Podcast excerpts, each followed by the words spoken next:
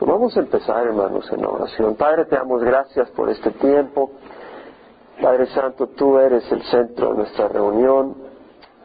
Te damos gracias que no necesitamos sudar para que tú vengas acá. Ya tú sudaste en la cruz, Padre, y sangraste. Y has abierto a través de ese sacrificio la puerta para el trono y la presencia de tu Santo Espíritu que ha venido para estar con nosotros siempre. Así que confiamos en ello, Señor, y rogamos tu presencia y que te derrames tu Espíritu hoy. Trae con bien a los hermanos que nos han de acompañar para gozarnos en tu palabra y en tus alabanzas. Y ayúdanos a alabarte, Señor, en espíritu y verdad, para poder venir a tu presencia y gozarnos en nombre de Jesús. Amén. Vamos a tomar el Salmo 44, hermanos. Oh Dios, con nuestros oídos hemos oído, nuestros padres nos han contado la obra que hiciste en sus días, en los tiempos antiguos. Tú con tu mano echaste fuera a las naciones y a ellos los plantaste. Afligiste a los pueblos y a ellos los hiciste crecer. Pues no por su espada tomaron posesión de la tierra, ni su brazo los salvó, sino tu diestra y tu brazo y la luz de tu presencia, porque te complaciste en ellos. Este es un salmo, dice la introducción, para el director del coro. Entonces es un salmo que fue escrito para ser cantado, pronunciado en el templo. Masquil de los hijos de Coré. Masquil quiere decir en el hebreo canto o poema contemplativo. La idea era para considerar y meditar en estas cosas que escribe el autor. No sabemos quién fue el autor específicamente. Pero vemos, como dice al principio, empieza el salmista haciendo memoria, haciendo un recuerdo de los triunfos del pueblo de Israel, gracias a la mano y al favor de Dios. Así es como empieza. Vemos que dice, oh Dios, con nuestros oídos hemos oído, nuestros padres nos han contado. O sea, hace memoria de los triunfos de la nación de Israel basada en lo que les habían contado. La obra que hiciste en sus días, o sea, nuestros padres nos han contado la obra que hiciste en sus días, en los tiempos antiguos. Cuando habla de los padres está refiriéndose a los antepasados. Tú con tu mano echaste fuera a las naciones, hace referencia a que los antepasados habían compartido cómo Dios había echado fuera a las naciones cananeas, a los amorreos, al jebuseo, a todos los que estaban ahí en la tierra de Canaán, cuando el pueblo de Israel entró, que venía de Egipto después de 40 años de estar ahí dando vueltas en el desierto por su desobediencia, y cuando entraron guiados por Josué. Con tu mano echaste fuera a las naciones y a ellos los plantaste, o sea, plantaste a la nación de Israel. Afligiste a los pueblos y a ellos los hiciste crecer, no porque Dios fuera injusto, pero porque esos pueblos ya estaban maduros para el juicio. Entonces el Señor trajo al pueblo de Israel, los plantó ahí y despojó y destruyó a las naciones que estaban ahí. Y les aclara, y dice el salmista, no fue por su espada que tomaron posesión de la tierra, ni su brazo los salvó, sino tu diestra y tu brazo y la luz de tu presencia, porque te complaciste en ellos. Entendemos la importancia. Veo varias cosas acá. Número uno, vemos que hace memoria de la grandeza de Dios, del favor de Dios hacia el pueblo.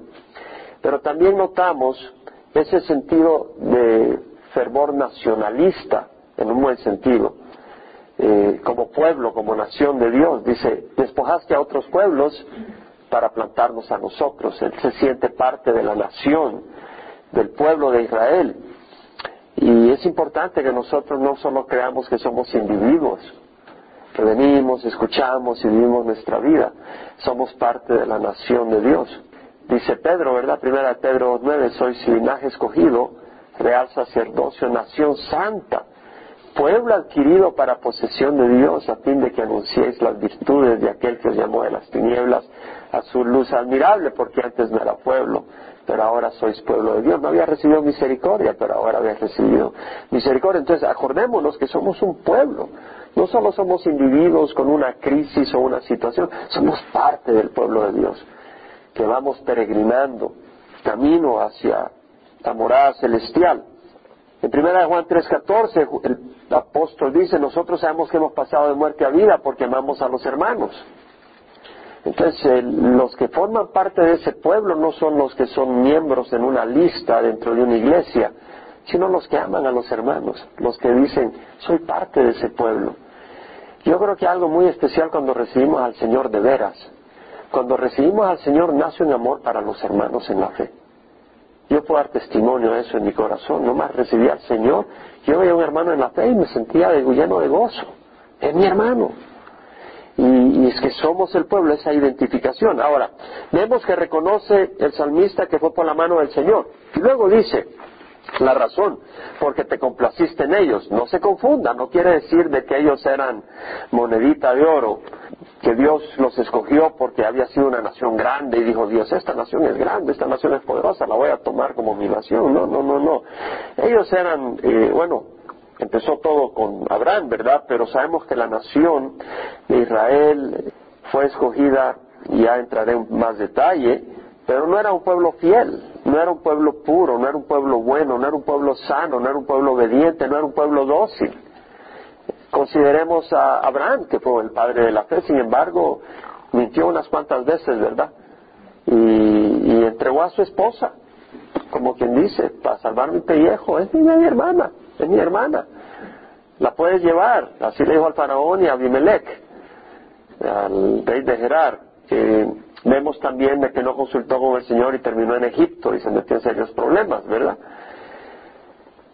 El padre de la fe, un gran hombre de fe, pero también era imperfecto. Pero no se diga, por ejemplo, Jacob, que era un suplantador y que le tomó ventaja a su hermano. Cuando ve a Esaú que venía con gran hambre, aprovechó y le quitó el derecho de primogenitura. Y después se las ideó, ¿verdad?, ahí con su mamá para poder engañar a su papá y poder robar también la bendición que le correspondía al primogénito. Jacob no era un gran hombre recto cuando el Señor lo agarró y quiso negociar con el Señor. Si tú me bendices, entonces te voy a dar el 10% y vas a ser mi Dios. Este era Jacob. Y no hablemos de sus hijos. El primero de ellos, Rubén, cometió fornicación con la concubina de su padre, un hombre inmoral. Los hermanos de José, llenos de envidia, quisieron matarlo y terminaron vendiéndolo y luego mintiendo a su papá, casi le da un ataque al corazón al pobre Jacob. Y podemos hablar de Judá, por ejemplo, ¿verdad? Que su nuera Tamar se quedó viuda 2 veces, los 2 hijos de Judá murieron, Dios los castigó, y termina Judá considerando que había una prostituta. No era una prostituta, era Tamar, que se había disfrazado para tener intimidad con su suegro y así poder obtener descendencia, porque Tamar quería tener parte dentro del pueblo de Dios. Digo, no, yo quiero tener parte dentro del pueblo de Dios, y se las ideó. El Señor no quiere decir que la felicitó por eso, pero por su corazón el Señor la bendijo. Entonces vemos de que el pueblo de Israel no era la gran cosa, sino que quien era la gran cosa era el Señor que los escogió, ¿verdad? Agarrar algo para hacer algo a través de ello. Y todo empezó con un hombre de fe. En Génesis 12:1-3 leemos, ¿verdad? Y cuando el Señor le habla a Abraham y le dice, vete de tu casa, vete de tu tierra, de entre tus parientes y de la casa de tu padre, a la tierra que yo te mostraré. Hacia Génesis capítulo 12, son versículos para memorizar, para saborear, para recordar dónde empezaron las cosas. En los primeros 7 capítulos de Génesis vemos el principio de todas las cosas y el juicio de Dios con el diluvio. Los primeros 11 capítulos, perdón, no 7. Y luego la Torre de Babel y la formación de las naciones. Pero del capítulo 12 en adelante leemos la formación de la nación de Israel. O sea, el principio del pueblo que Dios escoge. Entonces vemos que dice Abraham, vete de tu tierra, entre tus parientes y de la casa de tu padre, a la tierra que yo te mostraré, y haré de ti una nación grande, y te bendeciré y serás de bendición, engrandeceré tu nombre, bendeciré a los que te bendigan y a los que te maldigan, maldeciré, y en ti serán benditas todas las familias de la tierra. Abraham tenía 75 años cuando partió de Harán. Esta promesa fue hecha en Ur de Caldea, pero el papá de Abraham le acompañó y terminaron en Harán, y ahí estuvieron hasta que murió Tare, el papá de Abraham, Y entonces ella siguió camino con su sobrino Lot, con su esposa Sara. Pero vemos la promesa del Señor. Entonces, la razón, vemos primero, Dios es el iniciador, y dice, sal de tu tierra, de tu pariente, de la casa de tu padre, a la tierra que yo te mostraré, y haré de ti una nación grande, y te bendeciré. Entonces esa es la promesa, esa es la nación que Dios tiene en mente, si ese hombre es obediente, y vemos que Abraham fue obediente. Entonces en Génesis capítulo 13 vemos que Dios le ofrece toda la tierra de Canaán, se la promete incondicionalmente. En el capítulo 13, versículo 14, después de la separación entre Lot y Abraham, le dice, alza los ojos y mira desde el lugar donde está hacia el norte, el sur, el oriente y el occidente, pues toda la tierra que ves te la daré a ti y a tu descendencia para siempre. Esa es una promesa incondicional. Por supuesto que la descendencia que fuera desobediente, esa descendencia iba a ser castigada. Pero tarde o temprano, esa tierra iba a quedar en manos de Abraham y su descendencia. Y así será en el milenio. Entonces vemos que dice, haré de tu descendencia como el polvo de la tierra. De manera que si alguien puede contar el polvo de la tierra, también tu descendencia podrá contarse. Vemos la promesa del Señor. Está prometiendo que va a hacerle su descendencia tan grande como el polvo. A los 75 años Abraham no tenía un solo hijo. Levántate, recorre la tierra a lo largo y a lo ancho de ella, porque a ti te la daré. Es una promesa de Dios.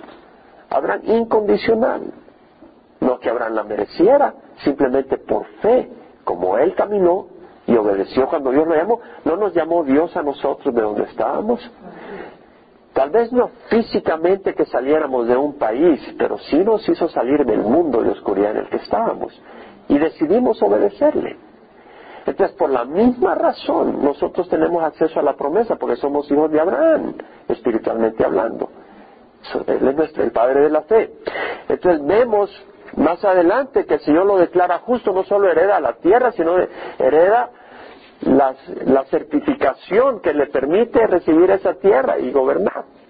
Lo declara justo. En Génesis 15 vemos que el Señor le dice, no temas Abraham, yo soy un escudo para ti, tu recompensa será muy grande. Acababa de haber el pleito contra los reyes que vinieron y se habían llevado a Lot, etcétera, que habían peleado con el rey de Sodoma, de Gomorra, y unos reyes contra otros, y Abraham recupera a Lot, recupera riqueza, etcétera, y después está un poco temeroso que esos reyes van a venir contra él.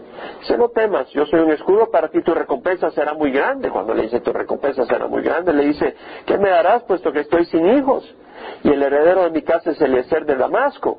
En otras palabras, me has prometido una descendencia innumerable, como los granos de arena, no se pueden contar, pero no tengo descendencia. Y entonces el Señor lo lleva afuera al cielo, y afuera, no al cielo, sino lo llevó afuera que mirar el cielo. Y le dijo, ahora mira al cielo. Todavía no existían las cohetes a la luna, de todas maneras. Ahora mira al cielo y cuenta las estrellas, si te es posible contarlas. Y le dijo, así será tu descendencia. Y Abraham creyó en el Señor y se le reconoció por justicia. Entendemos cómo va aumentando esa promesa. Y en Génesis más adelante, el Señor dice, versículo 13, ten por cierto que tus descendientes serán extranjeros en una tierra que no es suya. Le profetiza que van a estar extranjeros en una tierra donde serán esclavizados y oprimidos por 400 años. O sea, vemos que ese es el plan de Dios. Mas yo juzgaré a la nación a la cual servirán y después saldrán de ahí con grandes riquezas. Y luego dice el versículo 16, y en la cuarta generación ellos regresarán acá porque hasta entonces no habrá llegado a su colmo la iniquidad de los amorreos. ¿Qué está diciendo? Va a echar naciones de la tierra de Canaán, ¿no? ¿Por qué?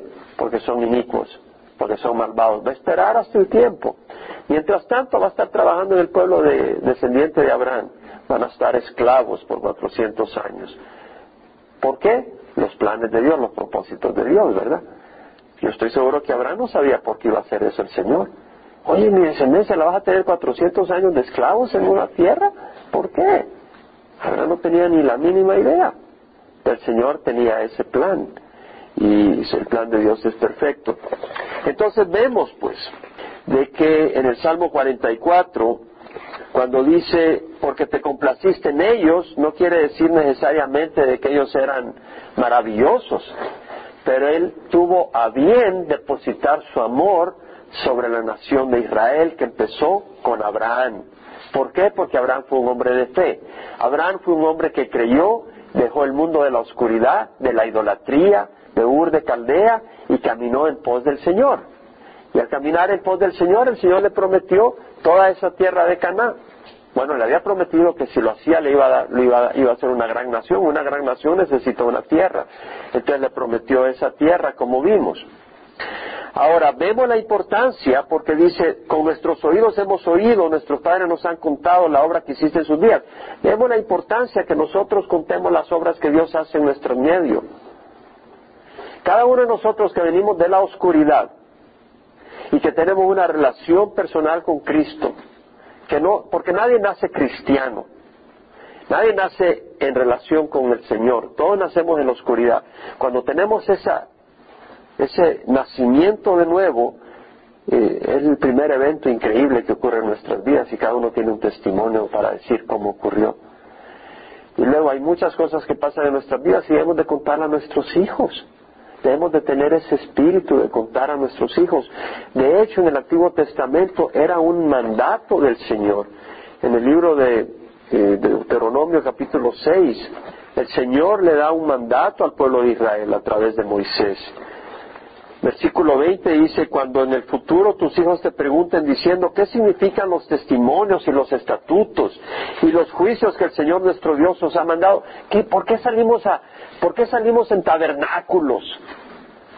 Porque fuimos esclavos en Egipto y luego salimos. Y por 40 años el Señor nos cuidó en el desierto. Y nos alimentó y proveyó. Y bueno, ¿y por qué celebramos la Pascua? ¿Por qué matamos a un cordero? ¿Y por qué agarramos la sangre? Y bueno, es que pasó esto. Usted le dice, dirás a tus hijos, éramos esclavos de Faraón en Egipto y el Señor nos sacó de Egipto con mano fuerte. Además, Jehová hizo grandes y terribles, es decir, increíbles señales y maravillas delante de nuestros ojos contra Egipto, contra Faraón y contra toda su casa. Y nos sacó de ahí para traernos y darnos la tierra que Él había jurado dar a nuestros padres. Dios tiene promesa para nosotros. Y cuando venimos al Señor, si empezamos a caminar en obediencia al Señor, vamos a ver grandes obras del Señor. Si caminamos en obediencia al Señor, vamos a ver las grandes obras del Señor. Y podemos compartirla y debemos de compartirla a nuestros hijos. Debemos de compartir las manifestaciones del Señor. Algunos de ellos deben de experimentarlas con nosotros. Y otras no las habrán conocido, nosotros debemos de contárselas. De hecho, se levantó una generación después de Josué, que fue el caudillo que introdujo al pueblo de Israel a la tierra prometida. Pero vemos que después de él se levantó una generación que no conocía al Señor ni las obras que él había hecho a Israel. Dice Jueces, y en el versículo 11 del capítulo 2 dice, entonces los hijos de Israel hicieron lo malo ante los ojos del Jehová y sirvieron a los Baales. Entonces vemos que si nosotros no vivimos esas experiencias y no las compartimos, nuestros hijos van a desviarse. Y a veces se desvían aunque vivamos esas experiencias y las compartimos. Tenemos la experiencia del hijo pródigo, pero eso no quiere decir de que porque un hijo se desvió, quiere decir de que no compartimos. A veces ocurre y se desvían. Pero nosotros debemos de hacer nuestra parte. Ahora, siguiendo en el Salmo 44, porque hay mucho que cubrir. Había tanto aquí que cubrir que no puedo. Pero no vamos a terminar hoy con la ayuda del Señor, no vamos a cubrir todo porque la palabra es profunda. Pero vemos que después de compartir todo esto, de las cosas que le contaban los antepasados, y ellos se regocijan. Vemos que se glorían, ¿verdad? Lo que Dios ha hecho en el pasado. Las cosas que Dios ha hecho, se gloriaban el salmista. Y luego dice, tú eres mi rey, oh Dios. Lo declara, tú eres mi rey. Ya lo toma personal. Y dice, manda victorias a Jacob. Vemos que está preocupado por la prosperidad del pueblo de Dios. Aquí a Jacob no está refiriéndose a Jacob el patriarca, se está refiriendo a la nación de Israel. Dice, manda victorias a Jacob, contigo rechazaremos a nuestros adversarios. Contigo, Señor, si en el pasado fuiste así, vamos a rechazar a nuestros adversarios. En tu nombre, es decir, por tu nombre, por tu carácter, hollaremos a los que contra nosotros se levanten.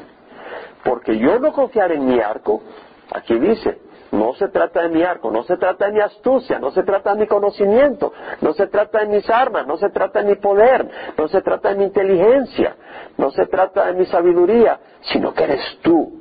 Ni me salvará mi espada, pues tú nos has salvado de nuestros adversarios y has avergonzado a los que nos aborrecen. En Dios nos hemos gloriado todo el día y por siempre alabaremos tu nombre. Gloria al Señor. Pero no termina ahí el Salmo. Y hay una gran enseñanza en lo que sigue. Yo quisiera que hubiera terminado ahí, pero entonces no habría la enseñanza que sigue. Vamos a ver qué pasa en el versículo 9. Sin embargo, dice, tú nos has rechazado y nos has confundido. Y no sales con nuestros ejércitos. Nos haces retroceder ante el adversario. Nos has rechazado, te has olvidado, nos has soltado como uno suelta una pelota. ¡Pum! Nos dejaste caer. No sales con nuestro ejército. Es decir, nuestro ejército sale a la batalla y no vemos tu poder. Nos haces retroceder ante el adversario. El adversario golpea y te vas retrocediendo, dice. Y los que nos aborrecen tomaron botín para sí. Es decir, nuestros enemigos nos han saqueado. Vino el enemigo, se llevó a tus hijos, se llevó a tus hijas, se llevó a tu esposa. Terminaron el mundo. Señor, ¿qué está pasando? Nos entregas como ovejas para ser devorados por el lobo. Y nos has esparcido entre las naciones. Vendes a tu pueblo a bajo precio y no te has beneficiado con tu venta. En otras palabras, ¿qué has ganado? Nos has vendido al enemigo. Nos haces el oprobio de nuestros vecinos, escarnio y burla de los que nos rodean. Dicen los vecinos, ¿ya viste el fulano, el tacuache? Este no. Míralo, el cristianito. No le va para nada bien. Allá anda metido en la iglesia, pero ¿para qué? La abandonó el esposo, la abandonó la hija, la abandonó fulano, la abandonó mengano, lo despidieron del trabajo, se le quemó la casa, se metió al carro, se le quemó el carro, se salió y se le quemó la camisa. Nos pones por proverbio entre las naciones, causa de risa entre los pueblos. Es como aquel que va al mundial y le metieron 10 goles, ¿verdad? O 12, ya lo usan de proverbio. Ese país ya lo usan de proverbio. Todo el día mi ignominia está delante de mí y la vergüenza de mi rostro me ha abrumado. Dice, estoy sobreabrumado por la voz del que me reprocha y vitupera, por la presencia del enemigo y del vengativo. Dice, oye, que tu Dios es poderoso. ¿Y qué te está pasando? Todo esto nos ha sobrevenido, dice. Pero no nos hemos olvidado de ti. ¡Wow!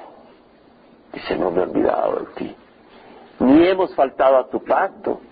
O sea que esto no le había sobrevenido al salmista, ni al pueblo en ese tiempo por haberle fallado a Dios. No se ha vuelto atrás nuestro corazón, ni se han desviado nuestros pasos de tu senda. Dice, Señor, he caminado recto contigo. Sin embargo, nos has quebrantado en la región de los chacales. Y nos has cubierto con la sombra de la muerte. Si nos hubiéramos olvidado del nombre de nuestro Dios o extendido nuestras manos a un Dios extraño, ¿no se habría dado cuenta Dios de esto? Pues Él conoce los secretos del corazón. Dios conoce los secretos del corazón. A veces la persona viene y bueno, oraron por mí, me bañaron en aceite, pero nada pasó. Ya baja que te echen una limpia. Dios se da cuenta. Dios se da cuenta de lo que estás haciendo. A ver qué me va a pasar en el futuro. A leer el horóscopo. Vas a la iglesia a ver si dice el pastor algo que tal vez te va a aclarar. Y si no, vamos a ver el horóscopo. El Señor se da cuenta. Pero por causa tuya nos matan cada día, dice. Se nos considera como ovejas para el matadero. Pablo usa esto en Romanos. Despierta, como que si Dios estuviera dormido, pero dice, Señor, ¿qué pasó? Despierta, se le arruinó la alarma. ¿Por qué duermes, Señor? Dice. O sea, se siente. Es cosa seria, levántate, no nos rechaces para siempre. O sea, nos has rechazado porque no sea para siempre, dice. ¿Por qué escondes tu rostro y te olvidas de nuestra aflicción y de nuestra opresión? Incluso se había olvidado, pero aparentaba. Nuestra alma se ha hundido en el polvo. Oye, esto no era que le había picado una hormiguita y le había dado una infección. Está diciendo, nuestra alma se ha hundido en el polvo. El alma es todo el ser, estoy hundido, me estoy revolcando en el polvo. ¿Qué haces, Señor? Nuestro cuerpo está pegado a la tierra. Levántate, sé nuestra ayuda y redímenos por amor de tu misericordia. Interesante, porque este salmo no termina diciendo, y el Señor vino y nos sacó del lodo. No dice eso. Termina así el salmo. Y eso es bien importante. Vemos el clamor intenso ante el avance del poder del enemigo. Y la pregunta del salmista, ¿por qué? Versículo 23. No tiene respuesta. Pero una cosa vemos, que Él sigue fiel. Vamos a ir a 1 Corintios 10. 1 Corintios 10, versículo 11. Dice, Pablo hace referencia a las cosas escritas en el Antiguo Testamento, las cosas que le ocurrieron al pueblo de Dios en el Antiguo Testamento. Y podemos aplicar esto a algo general. Dice, estas cosas le sucedieron como ejemplo. Bueno, está hablando de la codicia, los castigos del Señor al pueblo de Israel en el desierto, pero vamos a aplicarlo a todo el Antiguo Testamento. Las mismas cosas que está expresando el salmista en el Salmo 44. Ellos experimentaron algunas cosas que no nos la describen. De hecho, no se sabe cuál fue la experiencia que estaban pasando en ese momento, ni qué fecha. No se sabe. Empecé a leer algunos comentaristas y realmente la tiraron una flecha en el aire. Dejé de leer los comentarios porque cada uno dice, no sabemos. Y si no sabemos, ¿para qué voy a seguir leyendo? No sabían la fecha en que se escribió, no se saben los detalles, pero se sabe lo que estaba viviendo. Y nosotros algunos hemos experimentado esa vivencia. Tal vez no experimentamos los detalles porque no los conocemos, pero experimentamos la misma vivencia. Entonces estas vivencias fueron escritas como ejemplo y fueron escritas como enseñanza para nosotros, para quienes ha llegado el fin de los siglos. Por tanto, el que cree que está firme, tenga cuidado, no sea que caiga. Primera lección acá. ¿Por qué? Tal vez todo va caminando bien, pero de repente... Y tú dices, Señor, ¿te acuerdas? ¿Y cómo bendeciste? ¿Y cómo saliste por mí? ¿Y cómo me protegiste? ¿Y cómo destruiste al enemigo? Parecían cucarachas. Pero ahora que parece cucaracha soy yo. ¿Qué pasó, Señor? ¿Qué pasó? Está escrito para nuestra enseñanza. ¿Cuál es la enseñanza? Agárrate del Señor y sé fiel. Agárrate del Señor y sé fiel. Eso es lo que nos enseña el salmista. Que él no fue infiel porque las cosas se derrumbaron. Él se mantuvo fiel. Eso es lo que nos enseña.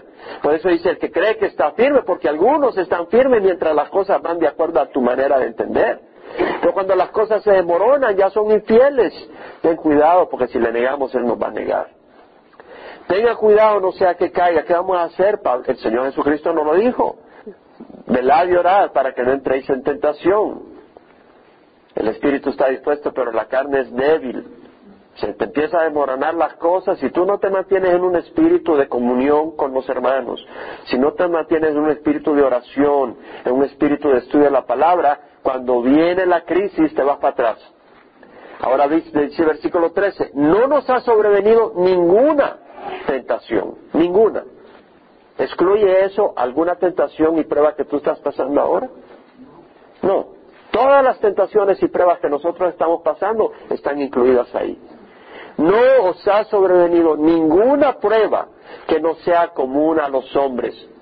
¿Estás pasando una prueba? Alguien la ha pasado. De hecho, Jesucristo la ha probado. Tal vez no con los detalles, pero en la esencia de tu prueba, Él la ha pasado. Porque Él ha sido probado en todo, pero sin pecado, dice la palabra del Señor. Entonces, fiel es Dios que no permitirá que vosotros seáis tentados más allá de lo que podáis soportar. Dios es fiel. Él no nos va a poner una prueba donde no podamos soportarla. Y junto con la prueba, proveerá también la vía del escape, a fin de que podáis resistirla.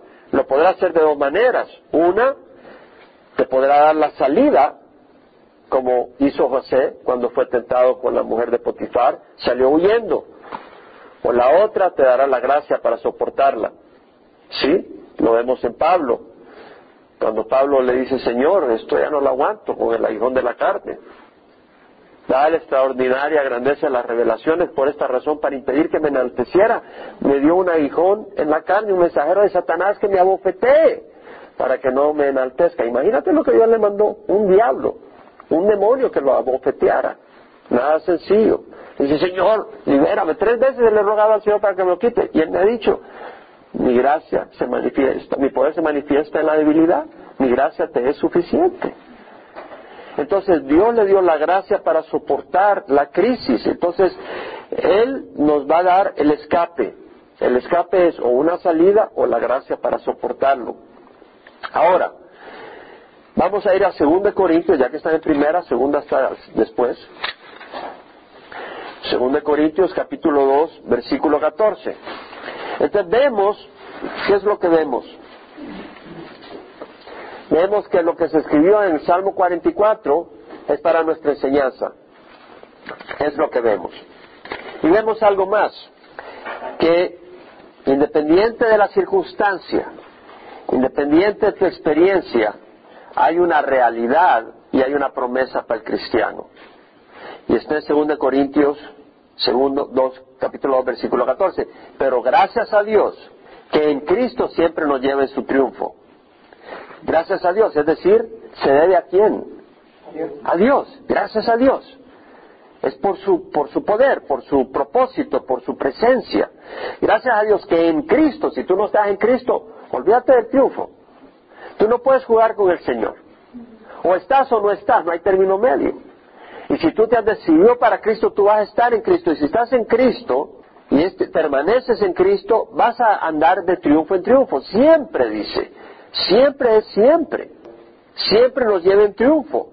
Y que por medio de nosotros manifiesta en todo lugar la fragancia de su conocimiento. ¿Cuál es ese triunfo?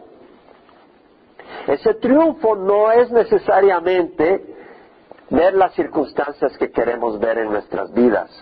Ese no es el triunfo. El triunfo es llevar a cabo el propósito para el cual el Señor nos tiene en este mundo. Y ese propósito es que seamos la fragancia, o sea, que seamos la fragancia de su conocimiento. ¿Cuál es la fragancia de su conocimiento? Que nosotros expresemos la presencia del Señor. ¿Cómo? Siendo instrumentos de su presencia. ¿Sí? Eso es lo que está diciendo. Por medio de nosotros manifiesta en todo lugar la fragancia de su conocimiento.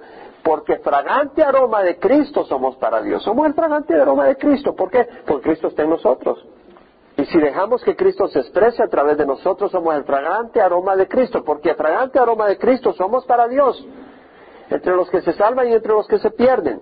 Para uno, olor de muerte para muerte. Para uno, nuestra fragancia va a ser una peste. ¿Por qué? Porque la fragancia de Cristo no quieren tener nada que ver con Cristo. Y va a ser una peste para ellos. Para otro, olor de vida para vida.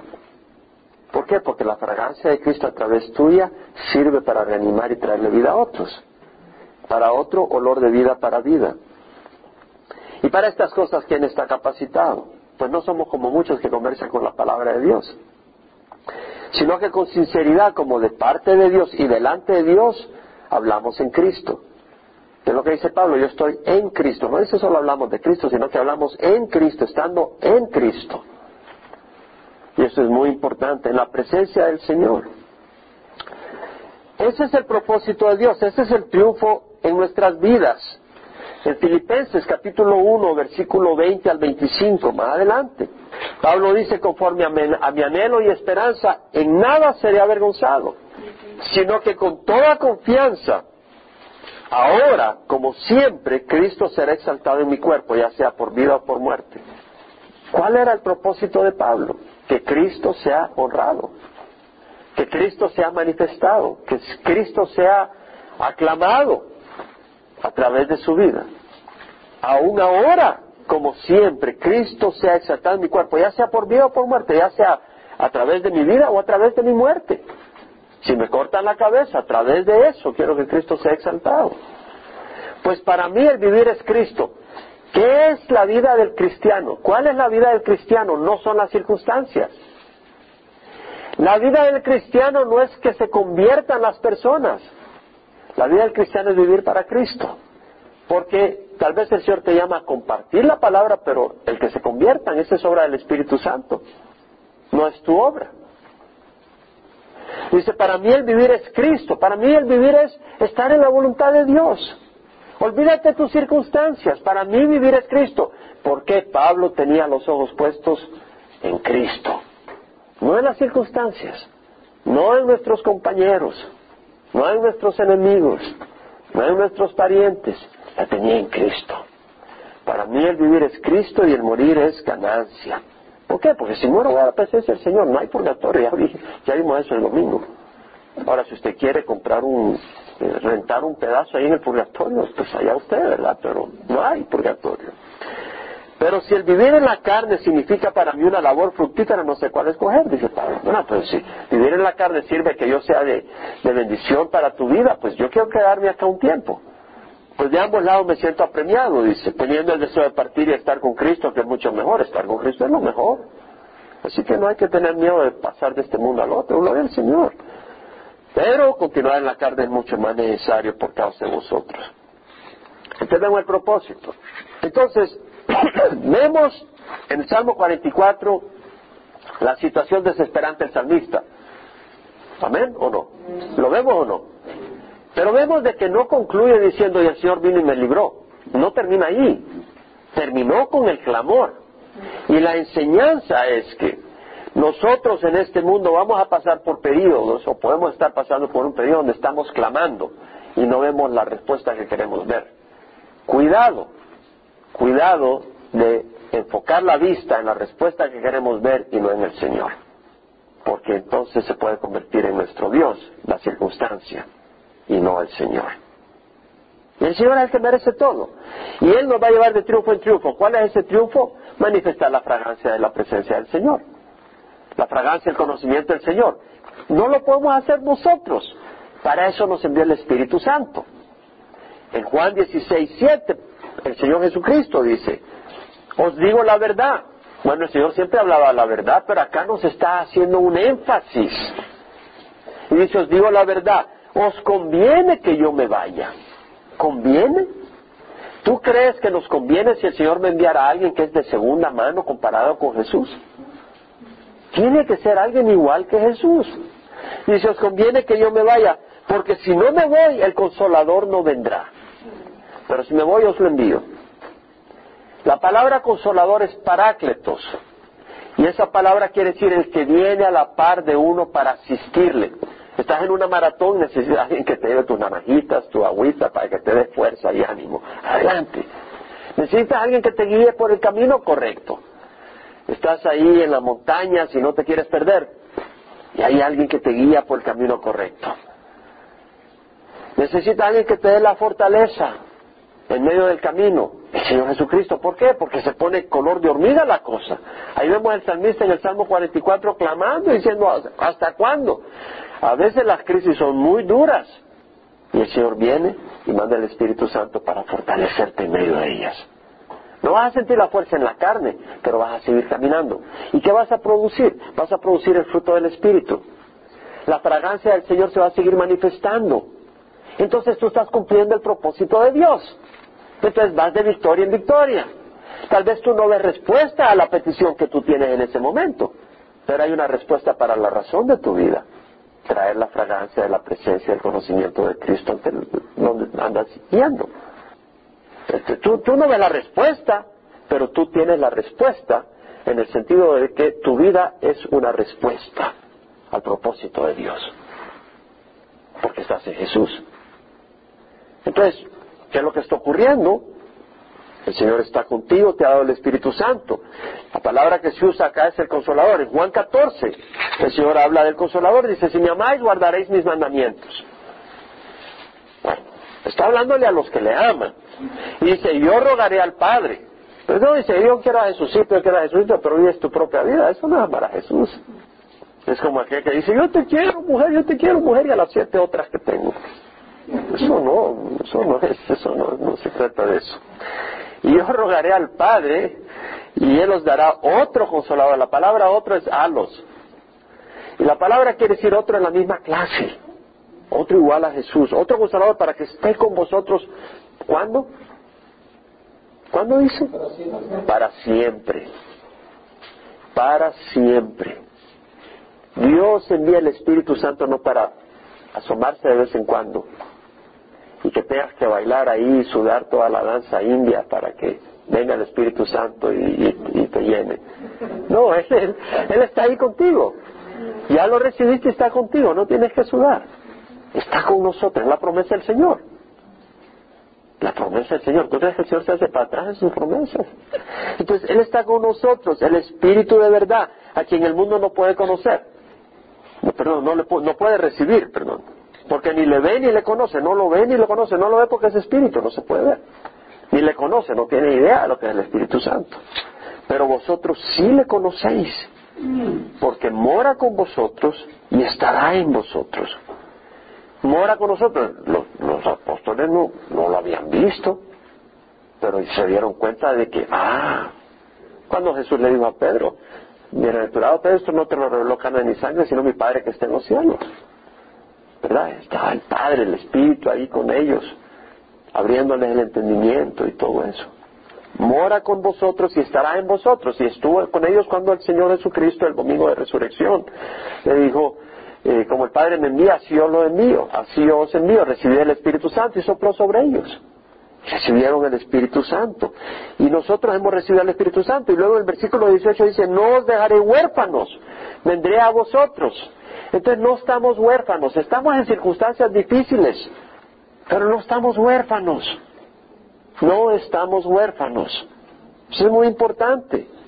Tenemos al Espíritu Santo y el versículo 23 dice, si alguno me ama, de nuevo, esto es condicional para los que le aman. Esto no es para todo el mundo. Guardará mi palabra y mi Padre le amará y vendremos a Él y haremos en Él morada. El Padre, el Hijo y el Espíritu Santo. ¿Qué más quieres? Tienes toda la Trinidad ahí en tu vida. Jesús dijo, yo estaré con ustedes todos los días hasta el fin de los tiempos. Entonces, Dios tiene un plan, no entendemos muchas veces las circunstancias y tenemos que tener cuidado de que la falta de respuesta a las circunstancias que nosotros queremos ver nos confundan, porque el Señor va a hacer su propósito en nosotros, en esas circunstancias. No va a ser por nuestra fuerza, de hecho, vamos a sentirnos muy débiles muchas veces, emocionalmente sin energía. Muchas veces nos sentiremos físicamente sin energía.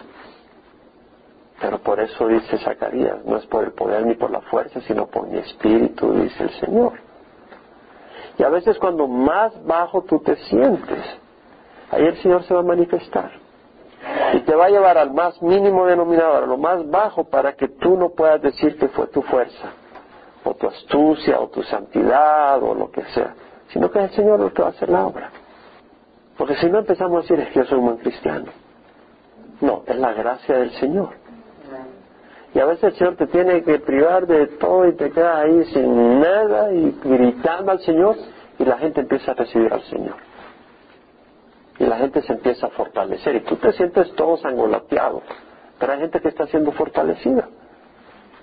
La fragancia del Señor. Usando a aquel que está totalmente quebrantado. El Señor está logrando su propósito. En Lucas 4, 18 a 19, leemos la manifestación del Espíritu del Señor. La manifestación del Espíritu del Señor no es que empieces a gritar o empieces a temblar. En algunas iglesias, aquí está el Espíritu, porque entra en un trance el pastor y empieza a temblar. Parece que hay que llevarlo al hospital o ponerle una camisa de fuerza. Pero esa no es una manifestación del Espíritu Santo necesariamente. Puede ser de que esté muy emocionado. ¿Verdad? Puede ser, gloria al Señor. Pero la manifestación del Espíritu Santo la vemos acá. En Lucas 4, 18, 19 dice Jesús, el Espíritu del Señor está sobre mí, porque me ha ungido para anunciar el Evangelio a los pobres. Entonces, si tú vas y anuncias el Evangelio, la buena noticia, aquellos que están quebrados económicamente o quebrantados emocionalmente, y le traes esperanza. Y esa gente escucha. Tienes el Espíritu Santo. El Espíritu del Señor está sobre mí porque me ha ungido para anunciar el Evangelio a los pobres. Me ha enviado para proclamar libertad a los cautivos. Y el Señor te usa para decir una palabra. Y alguien que estaba agarrado en las drogas o estaba en pornografía o en fornicación o en alcoholismo, de repente es liberado de esas cosas. Pero ¿qué pasa a mi condición? ¿Qué pasa a mi situación? ¿Qué pasa a mi petición? Eso está en las manos del Señor. Tú no puedes controlarlo. Él es el Señor. Tú sigues siéndole fiel. ¿Estás produciendo fruto? Eso es todo. Si no estás produciendo fruto, preocúpate. ¿Cierto?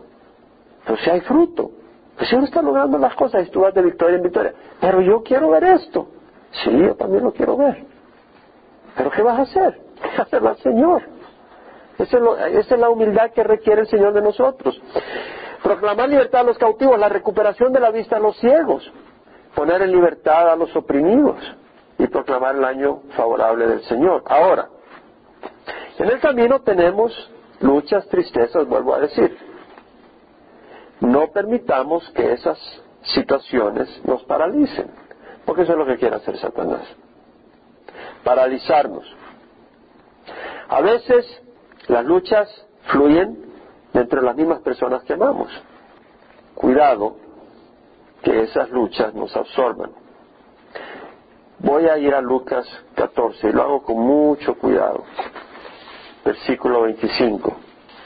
El Señor Jesucristo mismo dijo: yo no he venido a traer paz, sino he venido a traer la espada, ¿verdad? A veces hay luchas de distintos tipos y los hay en las familias. Pero dice, grandes multitudes le acompañaban a Jesús. Y él volviéndose les dijo: un momento, no se apresuren. Bueno, no dice así, pero es lo que va a entender. Si alguno viene a mí y no aborrece a su padre y a su madre, a su mujer e hijos, a sus hermanos y hermanas, y aún hasta su propia vida, no puede ser mi discípulo. El que no carga su cruz y viene por de mí no puede ser mi discípulo. Lo que está diciendo el Señor no es que vamos a odiar a la gente, mucho menos a nuestros parientes, a nuestros hijos, a nuestras esposas, a nuestros esposos. Pero lo que está diciendo es, tenemos que amar a nuestros parientes, porque Dios nos manda a amarnos. Amar a la esposa, respetar al esposo, amar a nuestros hijos, honrar a nuestros padres. Tenemos que hacer todo eso. Pero el centro de atención debe ser el Señor Jesucristo. Él es el centro de atención. Y cuando hay algo que empieza a quitar nuestro centro de atención, tengamos cuidado, porque se vuelve nuestro Dios. El centro de atención debe ser nuestro Señor. Al fin y al cabo, le voy a decir algo que suena un poco duro.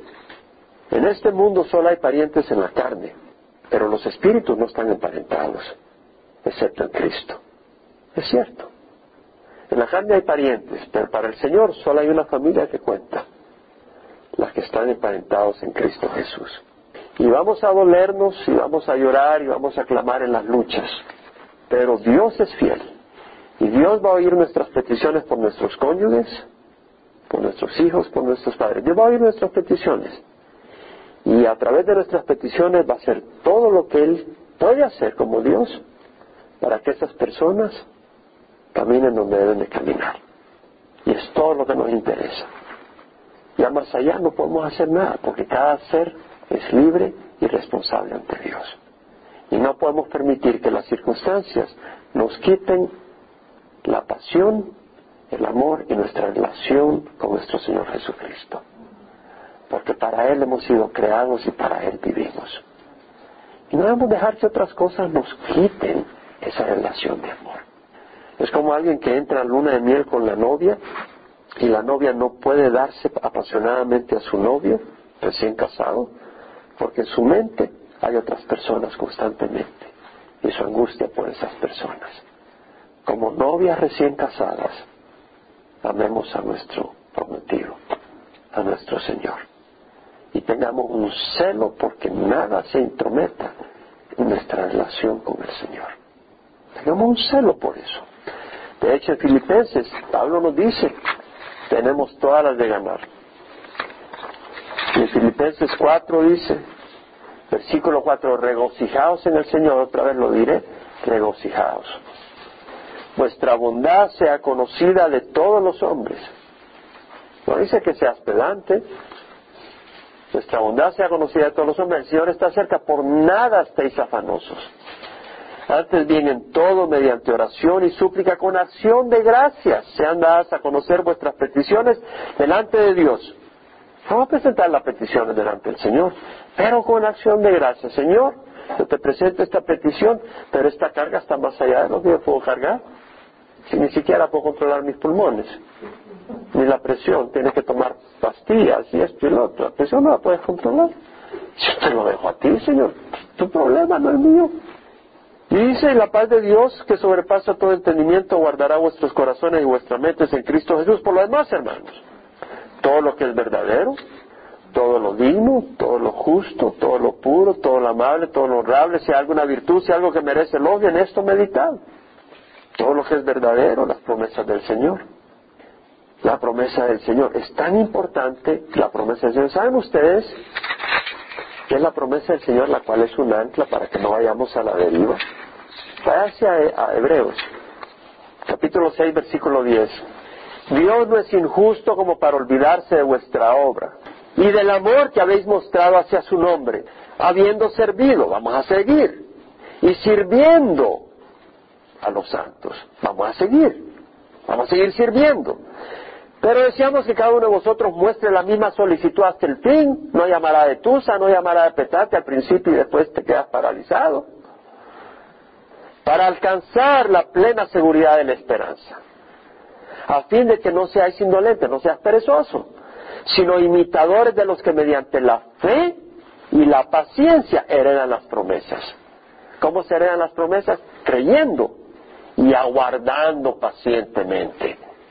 ¿Y qué haces aguardando pacientemente? ¿Te paras, te sientas y ya no haces nada? No, aguardando pacientemente quiere decir manos a la obra, a trabajar, a servir al Señor en el proceso. Pero el Señor no responde a esta oración. Esa es cuestión del Señor. El propósito de tu vida, y va a ser de triunfo en triunfo, es estar en las manos del Señor y que haga su voluntad. Y manifieste su amor y su gracia a través tuyo. Ese es tu propósito. Y enamórate del Señor. Cuando Dios hizo la promesa a Abraham, no pudiendo jurar por uno mayor, juró por sí mismo diciendo, ciertamente te bendeciré y ciertamente te multiplicaré. La promesa, bendición, prosperidad. No necesariamente en este mundo. Y así, habiendo esperado con paciencia, obtuvo la promesa. La promesa que nació un hijo de sus propias entrañas. ¿Cuánto esperó? Desde Harán, 25 años, esperando que naciera un hijo. Y desde Ur de Caldea, pues échale unos cuantos años más. Entonces habla de que seamos animados, porque Dios lo ha prometido y ha jurado por sí mismo. Dice en el versículo 18, ¿quiénes los que hemos huido? ¿Hemos huido de qué? De la ira venidera. Los que hemos huido para refugiarnos, echando mano de la esperanza puesta delante de nosotros. ¿Cuál es la esperanza? Que un día vamos a estar con el Señor. Y que todo lo que nos corresponde a nosotros es disfrutar a nuestro Señor y servirle y honrarle. La cual tenemos como ancla del alma, una esperanza segura y firme y que penetra hasta detrás del velo. Es decir, esa esperanza es un ancla. ¿Qué pasa a un barco sin ancla? Se va a la deriva. Dios nos da una esperanza y debemos de abrazarla para no irnos a la deriva. Abrazar la esperanza quiere decir las circunstancias no van favorables. Tú no abrazas las circunstancias, abrazas la esperanza. No permites que las circunstancias controlen tu pensamiento. Es difícil, pero para eso nos dio el Espíritu Santo. Para eso nos dio su palabra, la cual estamos estudiando ahora. Para no permitir que las circunstancias controlen y se adueñen de nuestra vida. Nuestra vida le pertenece al Señor Jesucristo. ¿Y por qué permite estas circunstancias? Para que tengamos un corazón verdaderamente entregado a Jesús. Porque Dios no permite otros amores. Y si hay otros amores que compiten con nuestro amor al Señor, el Señor no lo va a mostrar. Tenemos que soltarlos. Padre, te damos gracias por este tiempo, Señor. Te damos gracias por tu palabra que nos enseña, nos instruye y nos trae sanidad y luz y dirección, Padre. Te doy gracias porque sé que es tu palabra, Señor. Y rogamos, pues, Padre, que esa palabra produzca fruto en nuestras vidas. Y el fruto principal es aumentar nuestro amor a ti, nuestra relación contigo, poder sentir tu amor y tu pasión y tu paz y tu tranquilidad. Y, Señor, aumentar nuestra fidelidad a ti. Te lo rogamos en nombre de Jesús. Amén.